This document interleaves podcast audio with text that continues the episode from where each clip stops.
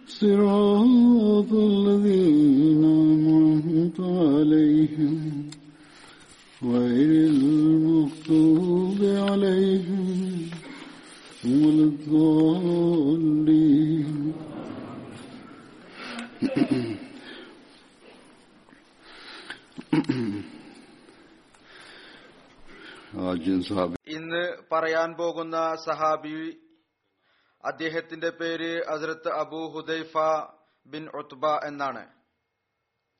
അദ്ദേഹത്തിന്റെ സ്ഥാനപ്പേര് അബു ഹുസൈഫ എന്നായിരുന്നു. അദ്ദേഹത്തിന്റെ പേര് ഹുഷൈം അല്ലെങ്കിൽ ഹാഷിം അല്ലെങ്കിൽ കൈസ് ഹിസൽ മിക്സം എന്നൊക്കെ വിവരിക്കപ്പെടുന്നു.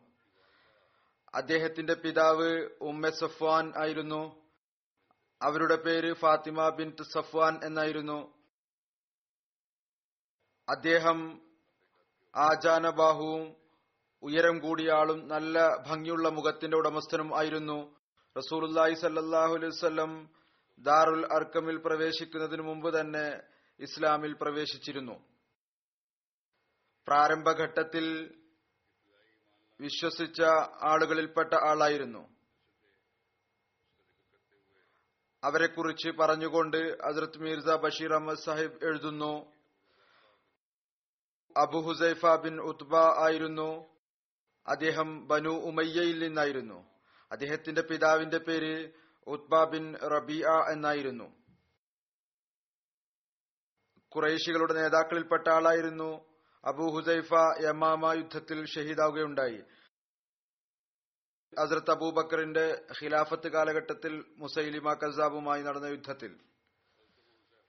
ഹസ്രത്ത് അബു ഹുസൈഫ ഹബ്ഷയിലേക്ക് രണ്ട് ഹിജ്രത്തുകളിലും പങ്കെടുക്കുകയുണ്ടായി. അദ്ദേഹത്തിന്റെ ഭാര്യ ഹസ്രത്ത് സഹല ബിൻ സുഹൈൽ അദ്ദേഹത്തോടൊപ്പം ഹിജ്രത്തിൽ ഉണ്ടായിരുന്നു. ഹബ്ഷയിലേക്കുള്ള ഹിജ്രത്തിനെ കുറിച്ച് മുമ്പും സഹാബാക്കളെ കുറിച്ച് പറഞ്ഞപ്പോൾ പറഞ്ഞിട്ടുണ്ട് അത് എങ്ങനെയാണ് ഉണ്ടായത് എന്തുകൊണ്ടാണ് ഉണ്ടായത് എന്നൊക്കെ ഇവിടെയും ചുരുങ്ങിയ നിലയിൽ അതിനെക്കുറിച്ച് വിവരിക്കാം. വിവിധ ചരിത്ര ഗ്രന്ഥങ്ങളിൽ നിന്നും ഹദീസുകളിൽ നിന്നും ഹസരത്ത് മിർസ ബഷീർ അഹമ്മദ് സാഹിബ് സമർപ്പിച്ചിട്ടുള്ള ചുരുങ്ങിയ കാര്യം അല്ലെങ്കിൽ അതിൽ നിന്ന് ഏതാനും ചില കാര്യങ്ങൾ ചുരുങ്ങിയ നിലയിൽ ഞാൻ വിവരിക്കുന്നതാണ്. അല്ലെങ്കിൽ ഏതാനും ചില കാര്യങ്ങൾ വിവരിക്കുന്നതാണ്. അതേ എഴുതുന്നു മുസ്ലിങ്ങളുടെ പ്രയാസം അതിന്റെ പാരമ്യത്തിലെത്തിയപ്പോൾ കുറേശികളുടെ പീഡനം കൂടുതൽ വർദ്ധിച്ചപ്പോൾ റസൂൽ അലൈഹി സല്ലാ മുസ്ലിങ്ങളോട് പറയുകയുണ്ടായി നിങ്ങൾ ഹബ്ഷയിലേക്ക് ഹിജ്രത്ത് ചെയ്യുക. ഹബ്ഷയിലെ രാജാവ് വളരെ നീതിമാനും ന്യായം ഇഷ്ടപ്പെടുന്ന ആളും ആണ് എന്ന് പറയുകയുണ്ടായി. അദ്ദേഹത്തിന്റെ ഭരണത്തിനു കീഴിൽ ആരുടെ മേലും അക്രമം ഉണ്ടാവുകയില്ല എന്നും പറഞ്ഞു. ആ കാലഘട്ടത്തിൽ ഹബ്ഷ വളരെ ദൃഢമായ ഒരു ക്രിസ്തീയ ഭരണകൂടമായിരുന്നു. അവിടുത്തെ രാജാവ് നജ്ജാഷി എന്നാണ് വിളിക്കപ്പെട്ടിരുന്നത്. ഹബ്ഷയോട് അറബികൾക്ക് കച്ചവട ബന്ധം ഉണ്ടായിരുന്നു അന്നത്തെ നജ്ജാഷിയുടെ പേര് ഹിജ്രത്ത് പോയ സമയത്ത് ആ രാജാവിന്റെ സ്വന്തം പേര് അസ്അമ എന്നായിരുന്നു. അദ്ദേഹം വളരെ നീതിമാനായ ശക്തനായ ആദരണീയനായ ഒരു രാജാവായിരുന്നു. ഏതായിരുന്നാലും മുസ്ലിങ്ങളുടെ പ്രയാസം അതിന്റെ പാരമ്യതയിലെത്തിയപ്പോൾ റസൂലുല്ലാഹി സല്ലാഹു അലൈഹി വസല്ലം അവരോട് പറയുകയുണ്ടായി ആർക്കൊക്കെയാണോ സാധിക്കുന്നത് അവർ ഹബ്ഷയിലേക്ക് ഹിജറത്ത് ചെയ്യുക. അങ്ങനെ റസൂലുല്ലാഹി സല്ലാഹു നിർദ്ദേശം അനുസരിച്ച് റജബ് മാസത്തിൽ നബവി അഞ്ചിൽ പതിനൊന്ന് പുരുഷന്മാരും നാല് സ്ത്രീകളും ഹബ്ഷയിലേക്ക് ഹിജ്രത്ത് ചെയ്യുകയുണ്ടായി. അതിൽ വളരെ പ്രസിദ്ധരായ ആളുകളുടെ പേരുകൾ ഇപ്രകാരമാണ്.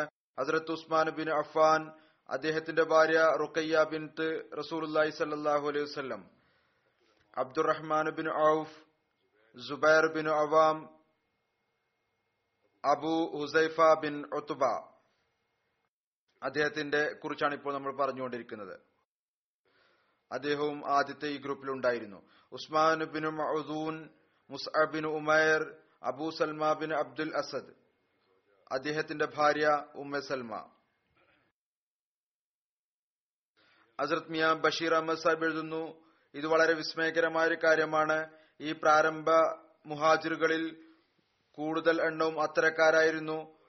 ആരാണോ കുറേശികളുടെ ശക്തരായ ഗോത്രങ്ങളുമായി ബന്ധമുണ്ടായിരുന്നത്.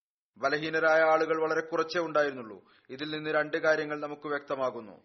ഒന്ന് ശക്തരായ ഗോത്രങ്ങളുമായി ബന്ധമുള്ള ആളുകൾ പോലും കുറേശികളുടെ അക്രമത്തിൽ നിന്ന് സുരക്ഷിതരായിരുന്നില്ല.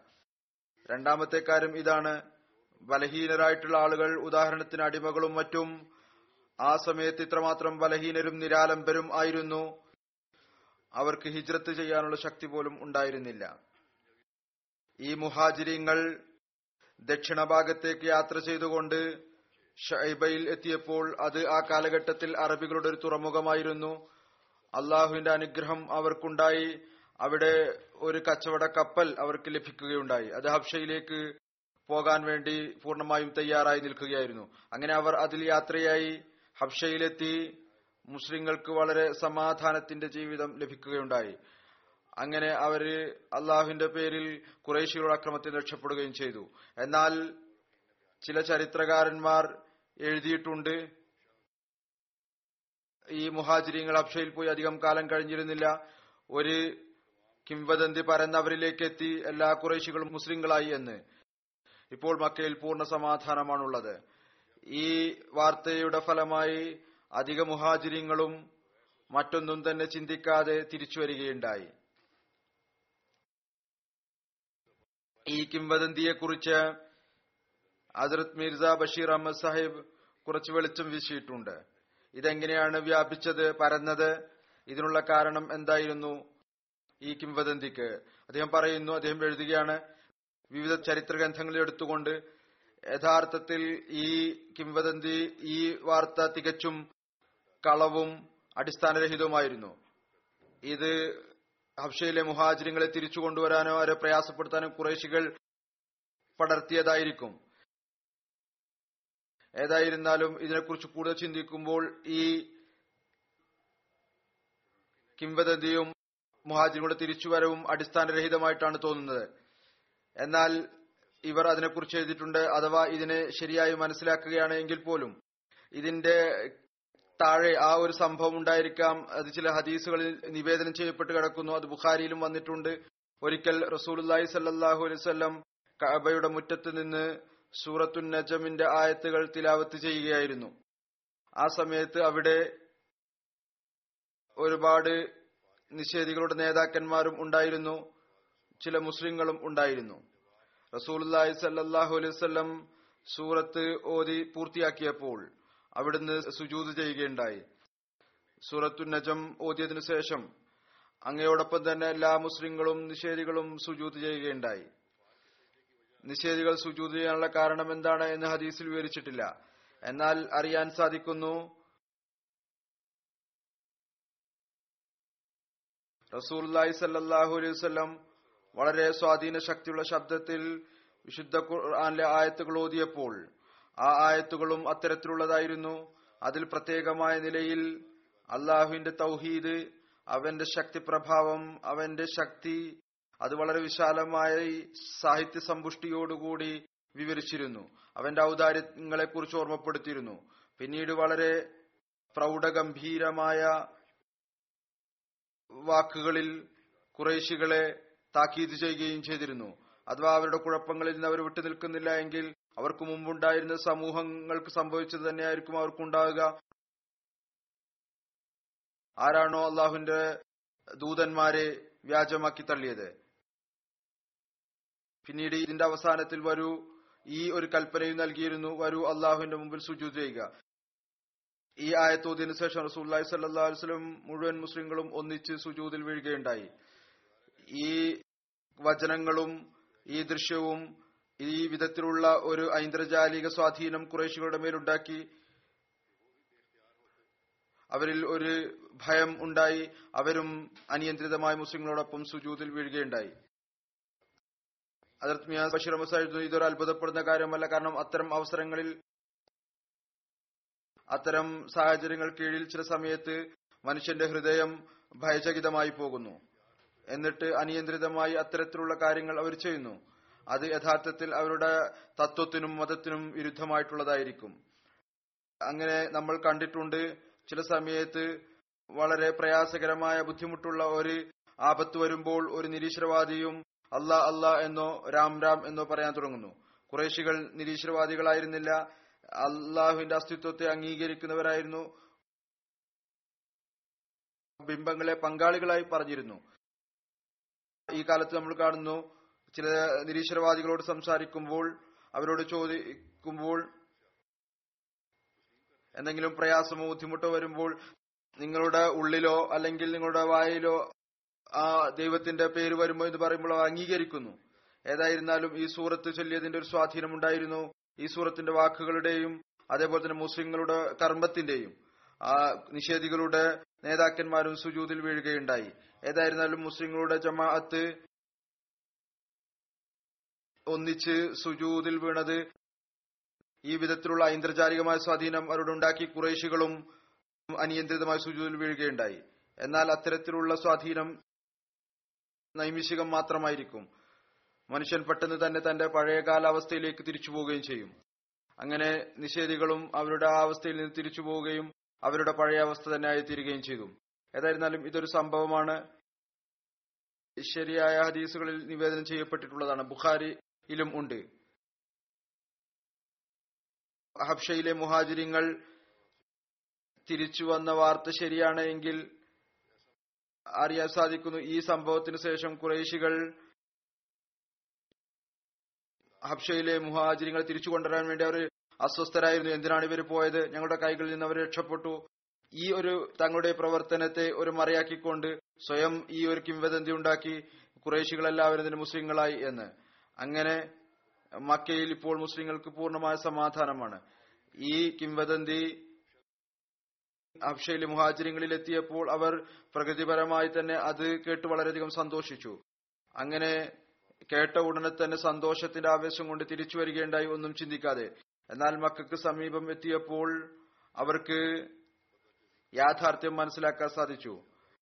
യഥാർത്ഥ കാര്യം അവർക്ക് ഗ്രഹിക്കാൻ സാധിച്ചു. അതിനുശേഷം അവർ ചിലർ രഹസ്യമായിക്കൊണ്ടും ചിലർ ചില സ്വാധീനമുള്ള ശക്തിയുള്ള കുറേശി നേതാക്കന്മാരുടെ സംരക്ഷണത്തിലായിക്കൊണ്ടും മക്കയിൽ വന്നു. ചിലർ തിരിച്ചു പോവുകയും ചെയ്തു. കുറേശികൾ മുസ്ലിങ്ങളായി എന്നുള്ള ആ കിംവദന്തി എന്തെങ്കിലും യാഥാർത്ഥ്യം ഉണ്ടായിരുന്നെങ്കിൽ ഇത്രമാത്രമാണ് സൂറത്തു നജം തിലാവത്ത് ചെയ്ത സുജൂദിൽ എന്താണ് വിവരിച്ചത് ഏതായിരുന്നാലും അള്ളാഹുവിന് മാത്രമേ ഇത് നന്നായി അറിയുകയുള്ളൂ. ഏതായിരുന്നാലും അബ്ഷയിലെ മുഹാജിരിങ്ങൾ തിരിച്ചു വന്നിരുന്നു എങ്കിൽ തന്നെ അതിൽ അധിക പേരും വീണ്ടും തിരിച്ചു പോവുകയുണ്ടായി. കാരണം കുറേശികളുടെ പീഡനവും മർദ്ദനവും ഓരോ ദിവസവും വർദ്ധിച്ചുകൊണ്ടേ ഇരിക്കുകയായിരുന്നു. അവരുടെ അക്രമം ഓരോ ദിവസവും കൂടുതൽ ആയിക്കൊണ്ടിരിക്കുകയായിരുന്നു. അതുകൊണ്ട് റസൂല്ലായി സല്ലാസ്ലിന്റെ നിർദ്ദേശം അനുസരിച്ചുകൊണ്ട് മറ്റു മുസ്ലിങ്ങളും രഹസ്യമായിക്കൊണ്ട് ഹിജ്രത്തിനുള്ള തയ്യാറെടുപ്പുകൾ നടത്തുകയുണ്ടായി. അവസരം ലഭിക്കുമ്പോൾ മെല്ലെ മെല്ലെ അവരും പുറത്തുപോയിക്കൊണ്ടിരുന്നു ഈ ഹിജ്രത്തിന്റെ പരമ്പര ഇപ്രകാരം ആരംഭിച്ചു. അവസാനം ആ ഹബ്ഷയിലേക്ക് ഹിജ്രത്ത് ചെയ്ത മുഹാജിരിങ്ങളുടെ എണ്ണം നൂറ് വരെ എത്തുകയുണ്ടായി. അതിൽ പതിനെട്ട് സ്ത്രീകളായിരുന്നു. മക്കയിൽ റസൂല്ലായി സല്ലാ വസ്ലമിയുടെ കൂടെ വളരെ കുറച്ചാളുകൾ കുറച്ച് മുസ്ലിങ്ങൾ മാത്രം ബാക്കിയായി.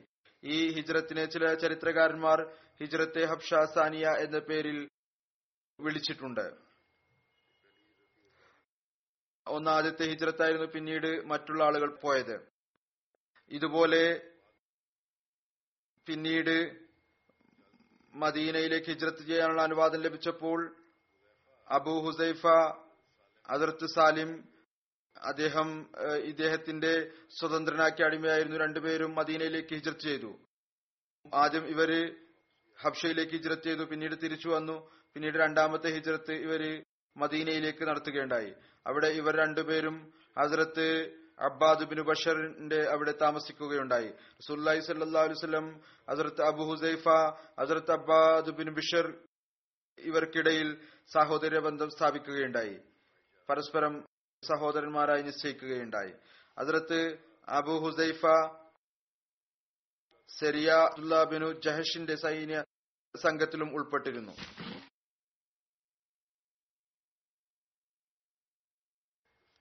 അബ്ദുല്ലാ ബിൻ ജഹഷിന്റെ ഈ സൈനിക സംഘത്തെക്കുറിച്ചുള്ള വിശദീകരണം അതിന്റെ പശ്ചാത്തലം എന്നിവയുടെ വിശദീകരണം സിറത്തു ഖാത്തമുൻ നബിയിൽ നിന്ന് സമർപ്പിക്കാം. മക്കയിലെ ഒരു തലവൻ കുർസ് ബിൻ ജാബിർ ബിൻ ഖേരി കുറേശികളുടെ ഒരു സംഘത്തോടൊപ്പം വന്ന് അങ്ങേയറ്റം ബുദ്ധികൂർമ്മതയോടുകൂടി മദീനയിലെ മൃഗങ്ങളെ മേക്കുന്ന സ്ഥലത്ത് അത് നഗരത്തിൽ നിന്ന് മൂന്ന് മൈൽ ദൂരത്തിലായിരുന്നു അവിചാരിതമായി ആക്രമണം നടത്തുകയും മുസ്ലിങ്ങളുടെ ഒട്ടകത്തെയും മറ്റും കൊള്ളയടിച്ചു കൊണ്ടുപോവുകയും ചെയ്തു. റസൂല്ലായി സല്ലാഹു അലൈഹി സ്വലമയ്ക്ക് ഇതിനെക്കുറിച്ചുള്ള അറിവ് ലഭിച്ചപ്പോൾ ഉടനെ തന്നെ അവിടുന്ന് തനിക്ക് പിന്നിൽ സയ്യിദ് ബിൻ ഹാരിസെ അമീറായി നിശ്ചയിച്ച് മുഹാജിരിങ്ങളുടെ ഒരു സംഘത്തെയും കൂട്ടി അയാളെ പിന്തുടരുന്നതിനായി പുറപ്പെട്ടു. ബദറിന് സമീപമുള്ള സഫ്വാൻ വരെ അയാളെ പിന്തുടർന്നു. എന്നാൽ അയാൾ രക്ഷപ്പെട്ടു. ഈ യുദ്ധത്തെ ഒന്നാം ബദർ യുദ്ധം എന്നും വിളിക്കാറുണ്ട്.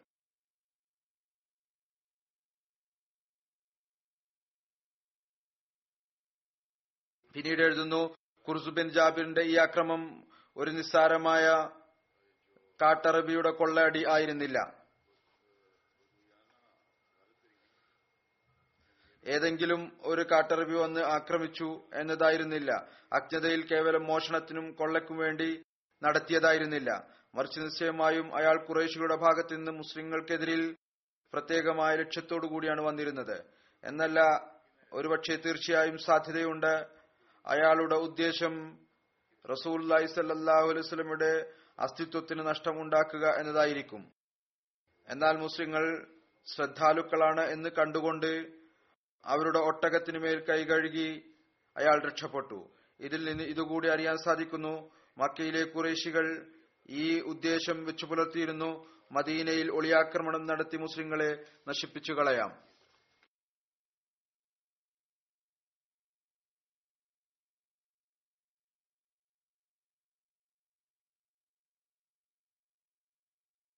കുർസ് ബിൻ ജാബിറിന്റെ പെട്ടെന്നുള്ള ആക്രമണം പ്രഗതിപരമായി തന്നെ മുസ്ലിങ്ങളെ വളരെയധികം ഭയപ്പെടുത്തി.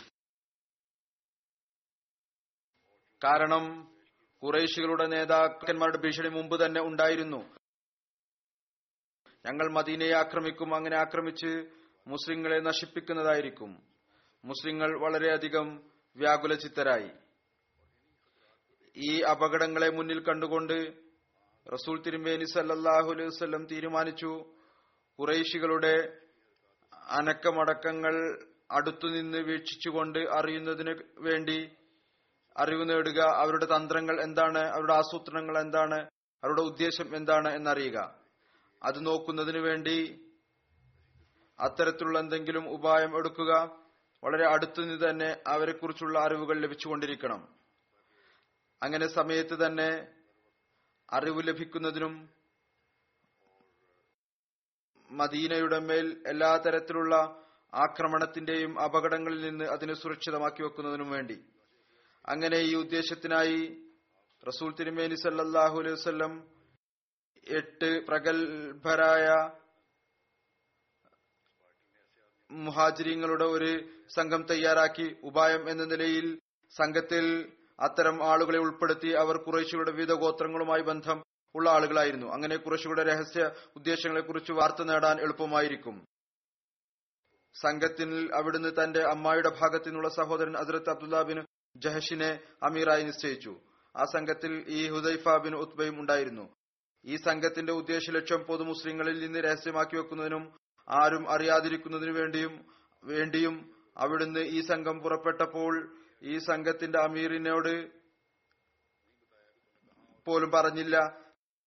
നിങ്ങളെ എങ്ങോട്ടാണ് ഏത് ഉദ്ദേശത്തിനു വേണ്ടിയാണ് അയക്കുന്നത്? മറിച്ച് പോകുമ്പോൾ അവരുടെ കയ്യിൽ ഒരു സീൽ വെച്ച കത്ത് നൽകി എന്നിട്ട് പറഞ്ഞു ഇതിൽ നിങ്ങൾക്കുള്ള നിർദ്ദേശമുണ്ട്. നിങ്ങൾ മദീനയിൽ നിന്ന് ദിക്ക് കാണിച്ചു കൊടുത്തുകൊണ്ട് പറഞ്ഞു ആ ഭാഗത്തേക്ക് രണ്ട് ദിവസത്തെ യാത്ര പൂർത്തിയാക്കി കഴിഞ്ഞാൽ പിന്നീട് ഈ കത്ത് തുറന്ന് അതിലെ നിർദ്ദേശങ്ങൾ അനുസരിച്ച് കത്തിലുള്ള നിർദ്ദേശം അനുസരിച്ച് പ്രവർത്തിക്കുക. അങ്ങനെ അബ്ദുള്ളയും അദ്ദേഹത്തിന്റെ സുഹൃത്തുക്കളും തങ്ങളുടെ യജമാനന്റെ കൽപ്പന അനുസരിച്ച് പുറപ്പെട്ടു. രണ്ട് ദിവസത്തെ യാത്ര പൂർത്തിയായി കഴിഞ്ഞപ്പോൾ അബ്ദുള്ള റസൂല്ലായി സല്ലാഹുസ്ലയുടെ നിർദ്ദേശം അനുസരിച്ച് കത്ത് തുറന്നു നോക്കി. അതിൽ ഈ വാക്കുകൾ എഴുതിയിരുന്നു നിങ്ങൾ മക്കൾക്കും തായ്ഫിനും ഇടയിൽ നഹ്ല താഴ്വരയിൽ ചെല്ലുകയും അവിടെ ചെന്ന് കുറേശികളുടെ അവസ്ഥകൾ നോക്കുകയും എന്നിട്ട് ഞങ്ങൾക്ക് അറിവ് നൽകുകയും ചെയ്യുക. കാരണം മക്കയിൽ നിന്ന് ഇത്ര അടുത്തുപോയി വാർത്ത നേടുക എന്നത് വളരെ അപകടം നിറഞ്ഞ ജോലിയായിരുന്നു. അതുകൊണ്ട് അവിടുന്ന് കത്തിന് താഴെ ഇത് കൂടി ഈ മിഷനെ കുറിച്ച് അറിഞ്ഞതിനു ശേഷം അഥവാ നിങ്ങളുടെ ഏതെങ്കിലും ഒരു സുഹൃത്ത് ഈ പാർട്ടിയിൽ പങ്കെടുക്കുന്നതിൽ നിന്ന് വിസമ്മതിക്കുകയാണെങ്കിൽ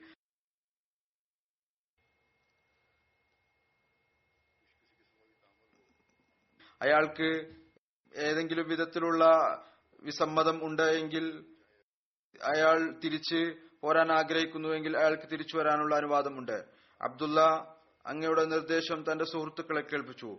എല്ലാവരും ഒന്നായിക്കൊണ്ട് തന്നെ സന്തോഷത്തോടുകൂടി ഈ സേവനത്തിനായി തങ്ങളെ സമർപ്പിച്ചു. എന്നിട്ട് പറഞ്ഞു ഞങ്ങൾ തയ്യാറാണ്. ഇതിനുശേഷം ഈ സംഘം നഹ്ലയിലേക്ക് പുറപ്പെട്ടു. വഴിയിൽ വെച്ച് സയദ് ബിൻ അബി വക്കാസ് ഉദ്ബ ബിൻ ഖസ്വാൻ എന്നിവരുടെ ഒട്ടകം കാണാതെ പോയി. അവർ അതിനെ അന്വേഷിച്ചുകൊണ്ട് തങ്ങളുടെ സുഹൃത്തുക്കളിൽ നിന്ന് വേർപെട്ടു പോയി വളരെയധികം അന്വേഷിച്ചിട്ടും അവർക്ക് അതിനെ ലഭിച്ചില്ല. ഇപ്പോൾ ഈ പാർട്ടി കേവലം ആറുപേരിൽ മാത്രമായി ഒതുങ്ങി. ഈ ആറുപേർ മുന്നോട്ട് തങ്ങളുടെ മിഷനായി പുറപ്പെട്ടു. മുസ്ലിങ്ങളുടെ ഒരു ചെറിയ സംഘം നഖ്ലയിൽ എത്തി. തങ്ങളുടെ ജോലിയിൽ മുഴുകി.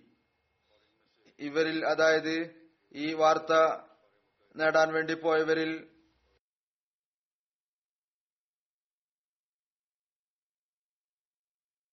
മക്കയിൽ നിശ്ചയ ഉദ്ദേശം എന്താണ്? മദീനയെ ആക്രമിക്കാനുള്ള വലിയ ഉദ്ദേശമുണ്ടോ എന്നൊക്കെ നോക്കുന്നതിന് വേണ്ടി. അവരുടെ തന്ത്രം ഇപ്പോൾ എന്താണ്? അവരിൽ ചില രഹസ്യം സൂക്ഷിക്കണം എന്നതുകൊണ്ട് തങ്ങളുടെ തലയിലെ മുടിയും എടുത്തു കളഞ്ഞു. കാരണം വഴിയാത്രക്കാരും മറ്റും അവരെ ഉമ്ര ചെയ്യാൻ വേണ്ടി വന്ന ആളുകളാണെന്ന് ധരിച്ച് ഒരുവിധത്തിലും സംശയിക്കാതിരിക്കുന്നതിനു വേണ്ടി. ഇവരും ഉമ്ര ചെയ്യാൻ പോവുകയാണ് എന്ന് തോന്നുന്ന വിധം. അതിനായി അവർ തങ്ങളുടെ മുടി എടുത്തു കളഞ്ഞിരുന്നു. എന്നാൽ അവർ അവിടെ എത്തി അധികം സമയം കഴിഞ്ഞിരുന്നില്ല. പെട്ടെന്ന് അവിടെ കുറേശികളുടെ ഒരു ചെറിയ സംഘം വന്നു. അവർ തായിഫിൽ നിന്ന് മക്കയിലേക്ക് പോവുകയായിരുന്നു. രണ്ട് സംഘങ്ങളും പരസ്പരം മുന്നിൽ വന്നു. അവർക്കറിയാൻ കഴിഞ്ഞു ഇവർ മുസ്ലിങ്ങളാണ്. അവർ ഇവരുമായി യുദ്ധം ചെയ്യാൻ ഉറച്ചു. പരസ്പരം നേരിടാനായി നിരയായി നിന്നു. മുസ്ലിങ്ങൾ പരസ്പരം അഭിപ്രായം ചോദിച്ചു. ഇപ്പോൾ എന്തു ചെയ്യണം? കാരണം റസൂല്ലായി സല്ലാഹു അവരെ രഹസ്യമായി വാർത്തറിയാൻ വേണ്ടിയാണ് അയച്ചത്. എന്നാൽ മറുഭാഗത്ത് കുറേശികളുമായി യുദ്ധം ആരംഭിച്ചിരിക്കുന്നു. ഇപ്പോൾ രണ്ട് സംഘങ്ങളും പരസ്പരം മുന്നിലാണ് നിൽക്കുന്നത്. പിന്നീട് പ്രകൃതിപരമായി ഈ ഒരു ഭയം ഉണ്ടായിരുന്നു. ഇപ്പോൾ കുറേശികളുടെ സംഘം മുസ്ലിങ്ങളെ കണ്ടിരിക്കുന്നു. അതുകൊണ്ട് ഈ വാർത്ത നേടുക എന്നുള്ള കാര്യം രഹസ്യമായി നിൽക്കുകയില്ല. ഒരു പ്രയാസം ഇതുകൂടി ഉണ്ടായിരുന്നു. ചില മുസ്ലിങ്ങളുടെ ചിന്തയായിരുന്നു ഇത് റജബ് അഥവാ പരിശുദ്ധ മാസത്തിന്റെ അവസാനം ആണ്. അതിൽ അറബികളുടെ പൗരാണിക രീതി അനുസരിച്ച് യുദ്ധം ഉണ്ടാകാൻ പാടില്ല. ചിലർ വിചാരിച്ചു റജബ് കഴിഞ്ഞുപോയിരിക്കുന്നു ഷഹബാൻ ആരംഭിച്ചിരിക്കുന്നു. ചില റിവായത്തുകളിൽ ഇതാണുള്ളത്. ഈ സംഘം ജമാദിൽ ആഖിറിലാണ് അയച്ചത്. ഈ ദിവസങ്ങൾ ജമാദിയുടേതാണോ റജബിന്റേതാണോ എന്ന കാര്യത്തിൽ സംശയമുണ്ട്. എന്നാൽ മറുഭാഗത്ത് നഹ്ല താഴ്വര ഹറമിന്റെ അതിർത്തിയിലായിരുന്നു. ഇത് വളരെ വ്യക്തമായിരുന്നു. അഥവാ ഇന്നൊരു തീരുമാനമെടുത്തില്ല എങ്കിൽ നാളെ ഈ സംഘം ഹറമിന്റെ പരിധിയിൽ പ്രവേശിക്കും. അതിന്റെ ഹുർമത്ത് ഏതായിരുന്നാലും ഉറപ്പിക്കപ്പെടും. ചുരുക്കത്തിൽ ഈ എല്ലാ കാര്യങ്ങളും ചിന്തിച്ച മുസ്ലിങ്ങൾ ഈ തീരുമാനമെടുത്തു. ഈ സംഘത്തെ ആക്രമിച്ച് ഒന്നുകിൽ സംഘക്കാരെ തടവിലാക്കാം അല്ലെങ്കിൽ അവരെ കൊന്നുകളയാം. അങ്ങനെ അവർ അള്ളാഹുവിന്റെ പേരിൽ ആക്രമിച്ചു. അതിന്റെ ഫലമായി നിഷേധികളുടെ ഒരാൾ അയാളുടെ പേര് അമർബിൻ അൽ ഹസർ ഹസ്രമി എന്നായിരുന്നു വധിക്കപ്പെട്ടു. രണ്ടുപേർ തടവിലാക്കപ്പെട്ടു. എന്നാൽ നാലാമത്തെ വ്യക്തി ഓടി രക്ഷപ്പെടുകയുണ്ടായി. മുസ്ലിങ്ങൾക്ക് അയാളെ പിടിക്കാൻ സാധിച്ചില്ല. അങ്ങനെ മുസ്ലിങ്ങളുടെ ഈ തന്ത്രം ഇവരെ പിടിക്കാം അല്ലെങ്കിൽ ഇവരെ കൊന്നുകളയാം എന്നുള്ളത് അത് വിജയിച്ചുകൊണ്ട് പരാജയപ്പെടുകയുണ്ടായി. അതിനുശേഷം മുസ്ലിങ്ങൾ സംഘത്തിന്റെ സാധനങ്ങൾ എടുത്തു. കുറേശികളുടെ ഒരാൾ രക്ഷപ്പെട്ടിരുന്നു. അതുകൊണ്ട് ഈ യുദ്ധത്തിന്റെ വാർത്ത പെട്ടെന്ന് തന്നെ മക്കയിലെത്തും. അതുകൊണ്ട് അബ്ദുല്ല ബിൻ ജഹഷും അദ്ദേഹത്തിന്റെ സുഹൃത്തുക്കളും ഖനീമത്ത് സാധനങ്ങളുമായി പെട്ടെന്ന് തന്നെ മദീനയിലേക്ക് തിരിച്ചു വന്നു. ഓറിയന്റലിസ്റ്റുകളും ഇതിനെക്കുറിച്ച് ആക്ഷേപം ഉന്നയിക്കാറുണ്ട്. നോക്കൂ ഇവരെ എന്തിനാണ് അയച്ചത് എന്നിട്ട് സംഘത്തിന് മേലെ ആക്രമണം നടത്തി. അത് തികച്ചും തെറ്റായിരുന്നു. യാഥാർത്ഥ്യം ഇതാണ്. റസൂൽ തിരുമേനി സല്ലാഹു അലൈഹി വസല്ലമയ്ക്ക് ഇതിനെക്കുറിച്ച് അറിവ് ലഭിച്ചപ്പോൾ സഹാബാക്കൾ സംഘത്തെ ആക്രമിച്ചു അവിടുന്ന് കഠിനമായ നീരസം പ്രകടിപ്പിച്ചു. റിവായത്തിൽ വരുന്നു ഈ സംഘം റസൂല്ലായി സല്ലാസ്ലയുടെ സമക്ഷത്തിൽ ഹാജരായപ്പോൾ കാര്യങ്ങളെക്കുറിച്ചുള്ള അറിവ് ലഭിച്ചപ്പോൾ അവിടുന്ന് കഠിനമായി നീരസം പ്രകടിപ്പിച്ചു. അവിടുന്ന് പറഞ്ഞു ഞാൻ നിങ്ങൾക്ക് പരിശുദ്ധ മാസത്തിൽ യുദ്ധം ചെയ്യാനുള്ള അനുവാദം നൽകിയിട്ടുണ്ടായിരുന്നില്ല. പിന്നീട് അവിടുന്ന് ഖനീമത്ത് ധനം സ്വീകരിക്കുന്നത് നിരാകരിച്ചു. ഇതിൽ നിന്ന് ഞാൻ ഒന്നും എടുക്കുകയില്ല എന്ന് പറഞ്ഞു. അപ്പോൾ അബ്ദുല്ലായും അദ്ദേഹത്തിന്റെ സുഹൃത്തുക്കളും വളരെയധികം ലജ്ജിക്കുകയും നാണിക്കുകയും ചെയ്തു. അവർ വിചാരിച്ചു ഇനി ഞങ്ങൾ അള്ളാഹുവിന്റെയോ എന്റെ റസൂലിന്റെയും അതൃപ്തി കാരണം നശിച്ചു പോയിരിക്കുന്നു. അവർക്ക് വലിയ ഭയം ഉണ്ടായി. സഹാബാക്കളും വളരെ കഠിനമായി അവരെ പഴി പറഞ്ഞു മദീനയിലുണ്ടായിരുന്ന സഹാബാക്കളും പറഞ്ഞു നിങ്ങളോട് എന്തെന്നാണോ കൽപ്പിക്കാതിരുന്ന ആ ജോലി നിങ്ങൾ ചെയ്തു. നിങ്ങൾ പരിശുദ്ധ മാസത്തിൽ യുദ്ധം ചെയ്തു. നിഷിദ്ധ മാസത്തിൽ യുദ്ധം ചെയ്തു. എന്നാൽ ഈ നിയോഗത്തിൽ നിങ്ങൾക്ക് യുദ്ധത്തിന്റെ യാതൊരു കൽപ്പനയും ഉണ്ടായിരുന്നില്ല. മറുഭാഗത്ത് കുറേശികളും ഒച്ചപ്പാടുണ്ടാക്കാൻ തുടങ്ങി. മുസ്ലിങ്ങൾ പരിശുദ്ധ മാസത്തിന്റെ പവിത്രയെ ലംഘിച്ചിരിക്കുന്നു. കാരണം ഏതൊരാളാണ് വധിക്കപ്പെട്ടത്? അതായത് അമ്രുബിനു അൽ ഹസ്രമി അയാൾ ഒരു നേതാവ് അയാളായിരുന്നു അതുപോലെ തന്നെ ഉത്ബ ബിൻ റബിയ മക്കയിലെ നേതാവിന്റെ സഖ്യകക്ഷിയുമായിരുന്നു. അത് കാരണം ഈ സംഭവം കുറേശികളുടെ കോപാഗ്നിയെ വളരെയധികം ജ്വലിപ്പിച്ചു. അവർ മുമ്പത്തേക്കാൾ കൂടുതൽ ആവേശത്തോടുകൂടി മദീനയെ ആക്രമിക്കാനുള്ള തയ്യാറെടുപ്പ് നടത്തി. ഏതായിരുന്നാലും ഈ സംഭവത്തിൽ മുസ്ലിങ്ങളും നിഷേധികൾക്കും ഇടയിൽ വളരെയധികം സംസാരമുണ്ടായി. പറഞ്ഞു നോക്കൂ പവിത്രമായ മാസത്തിൽ അവർ ആക്രമിച്ചു. മിർസ ബഷീർ അഹമ്മദ് സാഹിബ് എഴുതുന്നു സിറത്തുൽ ഖാത്തമു നബീനിൽ അവസാനം താഴെ കൊടുത്തിരിക്കുന്ന ഈ വഹി ഇറങ്ങി മുസ്ലിങ്ങളുടെ സമാധാനത്തിന് കാരണമായി. എസ് അലൂനക്ക അനുഷഹരിൽ ഹറാമി കിതാലിം ഫീഹി.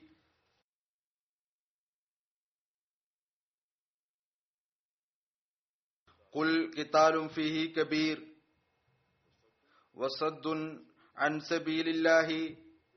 وكفر به والمسجد الحرام وإخراج أهله من أكبر عند الله وفتنة أكبر من القتل ولا يزالون يقاتلونكم حتى يردوكم അൻ ദീനിക്കും ഇനിസ്തിത്താഉ അതായത് ആളുകൾ നിന്നോട് ചോദിക്കുന്നു പവിത്രമാസത്തിൽ യുദ്ധം ചെയ്യുന്നത് എപ്രകാരമാണ് അവർക്ക് മറുപടി നൽകുക. പവിത്രമാസത്തിൽ യുദ്ധം ചെയ്ത് നിശ്ചയമായും വളരെ മോശമായ കാര്യമാണ്. എന്നാൽ പവിത്രമാസത്തിൽ അള്ളാഹുവിന്റെ ദീനിൽ നിന്ന് ആളുകളെ ഫലമായി തടയുകയും എന്നല്ല പവിത്രമാസത്തിൽ മസ്ജിദ് ഹറാമിനെ നിഷേധിക്കുക എന്നത് അതായത് അതിന്റെ പവിത്രതയെ നശിപ്പിക്കുക എന്നത്. ഹറം പ്രദേശത്ത് നിന്ന് അവിടെ താമസിക്കുന്ന ആളുകളെ ബലം പ്രയോഗിച്ച് പുറത്താക്കുക. ഏതുപോലെ ഓ മുഷ്രിഖ്യങ്ങളെ നിങ്ങൾ ചെയ്തുകൊണ്ടിരിക്കുന്നു. മുസ്ലിങ്ങളെ പുറത്താക്കിക്കൊണ്ടിരിക്കുന്നു. ഇതെല്ലാം അള്ളാഹുവിന്റെ പക്കൽ പരിശുദ്ധ മാസത്തിൽ യുദ്ധം ചെയ്യുന്നതിനെയുമായി ബന്ധപ്പെട്ട് വളരെ മോശമായതാണ്. നിശ്ചയമായും പവിത്ര മാസത്തിൽ രാജ്യത്ത് കുഴപ്പമുണ്ടാക്കുന്നത് അതിനേക്കാൾ മോശമായിട്ടുള്ളതാണ്. ഏതൊന്നാണോ ഫിത്തന ഇല്ലായ്മ ചെയ്യാൻ വേണ്ടി ചെയ്യുന്നത്. അതുകൊണ്ട് ഓ മുസ്ലിങ്ങളെ നിഷേധികളുടെ അവസ്ഥ ഇതാണ്. അവർ നിങ്ങളുമായിട്ടുള്ള ശത്രുതയിൽ ഇത്രമാത്രം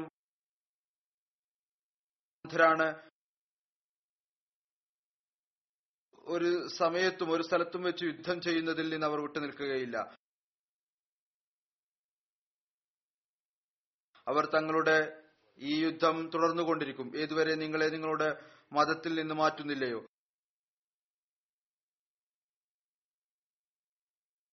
എന്നാൽ അവർക്കതിനുള്ള ശക്തിയുണ്ടെങ്കിൽ മാത്രം. ചരിത്രത്തിൽ നിന്ന് തെളിയുന്നു ഇസ്ലാമിനെതിരിൽ കുറേശികളുടെ നേതാക്കന്മാർ അവർ നടത്തിയ രക്തപങ്കിലമായ പ്രോപ്പകണ്ടുകൾ അത് പരിശുദ്ധ മാസത്തിലും തുടർന്നുകൊണ്ടേയിരുന്നു. പവിത്ര മാസങ്ങൾ എന്ന് പറയപ്പെടുന്നതിലും അവരിത് തുടർന്നിരുന്നു. എന്നല്ല ഈ മാസങ്ങളിൽ അതിലെ സംഘങ്ങളിൽ നിന്നും യാത്രകളിൽ നിന്നും പ്രയോജനമെടുത്തുകൊണ്ട് തങ്ങളുടെ കുഴപ്പമുണ്ടാക്കുന്ന പ്രവർത്തനങ്ങൾ കൂടുതൽ അവർ വേഗത്തിലാക്കിക്കൊണ്ടിരുന്നു. എന്നിട്ട് ഒരു ലജ്ജയും ഇല്ലാതെ തങ്ങളുടെ ഹൃദയത്തിന് സമാധാനം നൽകുന്നതിനു വേണ്ടി ആ പവിത്ര മാസങ്ങളുടെ ഏഹ്, ക്രമവും തെറ്റിക്കുമായിരുന്നു. അതിനെ അവർ നസി എന്ന് പേരിൽ വിളിക്കുകയും ചെയ്യുമായിരുന്നു.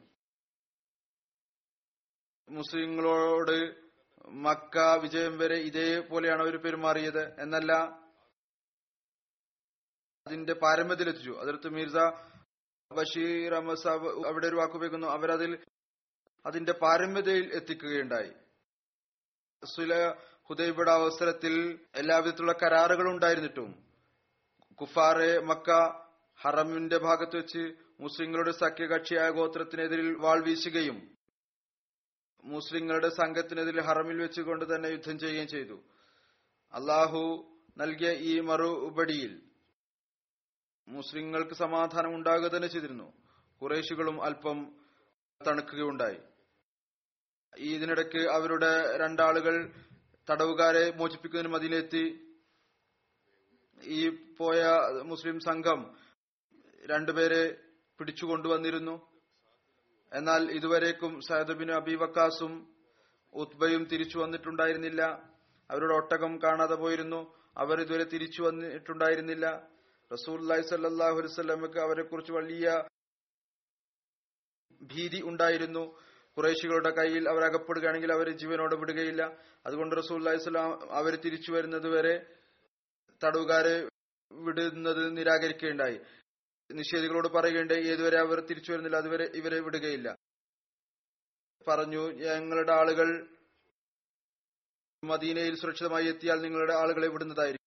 അങ്ങനെ അവർ രണ്ടുപേരും മദീനയിൽ എത്തിയപ്പോൾ തിരിച്ചുവിടുകയും ഫിദിയെ നൽകി അവർ തിരിച്ചുവിടുകയും ചെയ്തു. എന്നാൽ അവരിൽ ഒരാൾ മദീനയിൽ താമസിക്കുന്നതിനിടയ്ക്ക് റസൂല്ലായി സല്ലാസ്ലമിയുടെ ഉന്നത സ്വഭാവ ഗുണങ്ങളും ഇസ്ലാമിക അധ്യാപനങ്ങളുടെ സത്യസാക്ഷ്യവും അതിന്റെ സ്വാധീനം ഇത്രമാത്രം ഉണ്ടായി സ്വതന്ത്രമായതിനു ശേഷം അയാൾ തിരിച്ചു പോകുന്നത് നിരാകരിക്കുകയും റസൂല്ലായി സല്ലാസ്ലമിയുടെ കൈകളിൽ മുസ്ലിമായിക്കൊണ്ട് അങ്ങയുടെ സംഘത്തിൽ ഉൾപ്പെടുകയും ചെയ്തു. അങ്ങനെ അവസാനം ബിറൈമൂന സംഭവത്തിൽ ഷഹീദാകുകയും ചെയ്തു. അദ്ദേഹത്തിന്റെ പേര് ഹക്കം ബിൻ കിസാൻ എന്നായിരുന്നു. അക്രമത്തിലൂടെ നിർബന്ധപൂർവമാണ് മുസ്ലിങ്ങളാക്കിയിരുന്നുവെങ്കിൽ ഈ വിധത്തിൽ ഒരിക്കലും ഇസ്ലാം സ്വീകരിക്കപ്പെടുമായിരുന്നില്ല. ഹസരത്ത് അബു ഹുദൈഫയെ കുറിച്ച് ഇപ്രകാരം വരുന്നു. ബദർ യുദ്ധ ദിവസം അദ്ദേഹം തന്റെ പിതാവിനെ നേരിടാൻ വേണ്ടി മുന്നോട്ട് നിന്നു. അദ്ദേഹത്തിന്റെ പിതാവ് മുസ്ലിമായിരുന്നില്ല നിഷേധികളുടെ കൂടെ വന്നതായിരുന്നു. അപ്പോൾ നബി സല്ലാഹു അലൈഹി വസ്ലം അദ്ദേഹത്തെ അതിൽ നിന്ന് തടയുകയുണ്ടായി. എന്നിട്ട് പറഞ്ഞു അദ്ദേഹത്തെ ഉപേക്ഷിക്കുക. മറ്റാരെങ്കിലും അദ്ദേഹത്തെ വധിക്കുന്നതായിരിക്കും. മറ്റാരെങ്കിലും അദ്ദേഹം യുദ്ധം ചെയ്യട്ടെ. അങ്ങനെ അദ്ദേഹത്തിന്റെ പിതാവ് പിതൃവ്യൻ സഹോദരൻ സഹോദരപുത്രൻ എന്നിവർ എല്ലാവരും തന്നെ വധിക്കപ്പെടുകയുണ്ടായി. ബദറിൽ അദ്ദേഹം അതിർത്ത് ഹുസൈഫ വളരെയധികം ക്ഷമ പ്രകടിപ്പിക്കുകയും സഹനം പ്രകടിപ്പിക്കുകയും അള്ളാഹുവിന്റെ തൃപ്തിയിൽ തൃപ്തനാവുകയും ചെയ്തു. എന്നിട്ട് അള്ളാഹു നൽകിയ ആ വിജയത്തിന് അള്ളാഹുവിന് നന്ദി രേഖപ്പെടുത്തുകയും ചെയ്തു. ഏതൊന്നാണോ റസൂല്ലി സല്ലാഹു അലൈഹി സ്വലമക്ക് വേണ്ടി അള്ളാഹു വെളിപ്പെടുത്തിയത്. ഈ സംഭവത്തെക്കുറിച്ച് ഇപ്രകാരം ഒരു നിവേദനം കാണാം. അതിർത്ത് ഇബിൻ അബ്ബാസ് നിവേദനം ചെയ്യുന്നു. ബദറിന്റെ ദിവസം റസൂൽ സല്ലാസ്ലം പറഞ്ഞു നിങ്ങളിൽ ആരാണോ അബ്ബാസുമായി ഏറ്റുമുട്ടുന്നത് അദ്ദേഹത്തെ വധിക്കരുത്. കാരണം അദ്ദേഹം നിർബന്ധിതാവസ്ഥയിൽ പുറപ്പെട്ടിട്ടുള്ളതാണ്.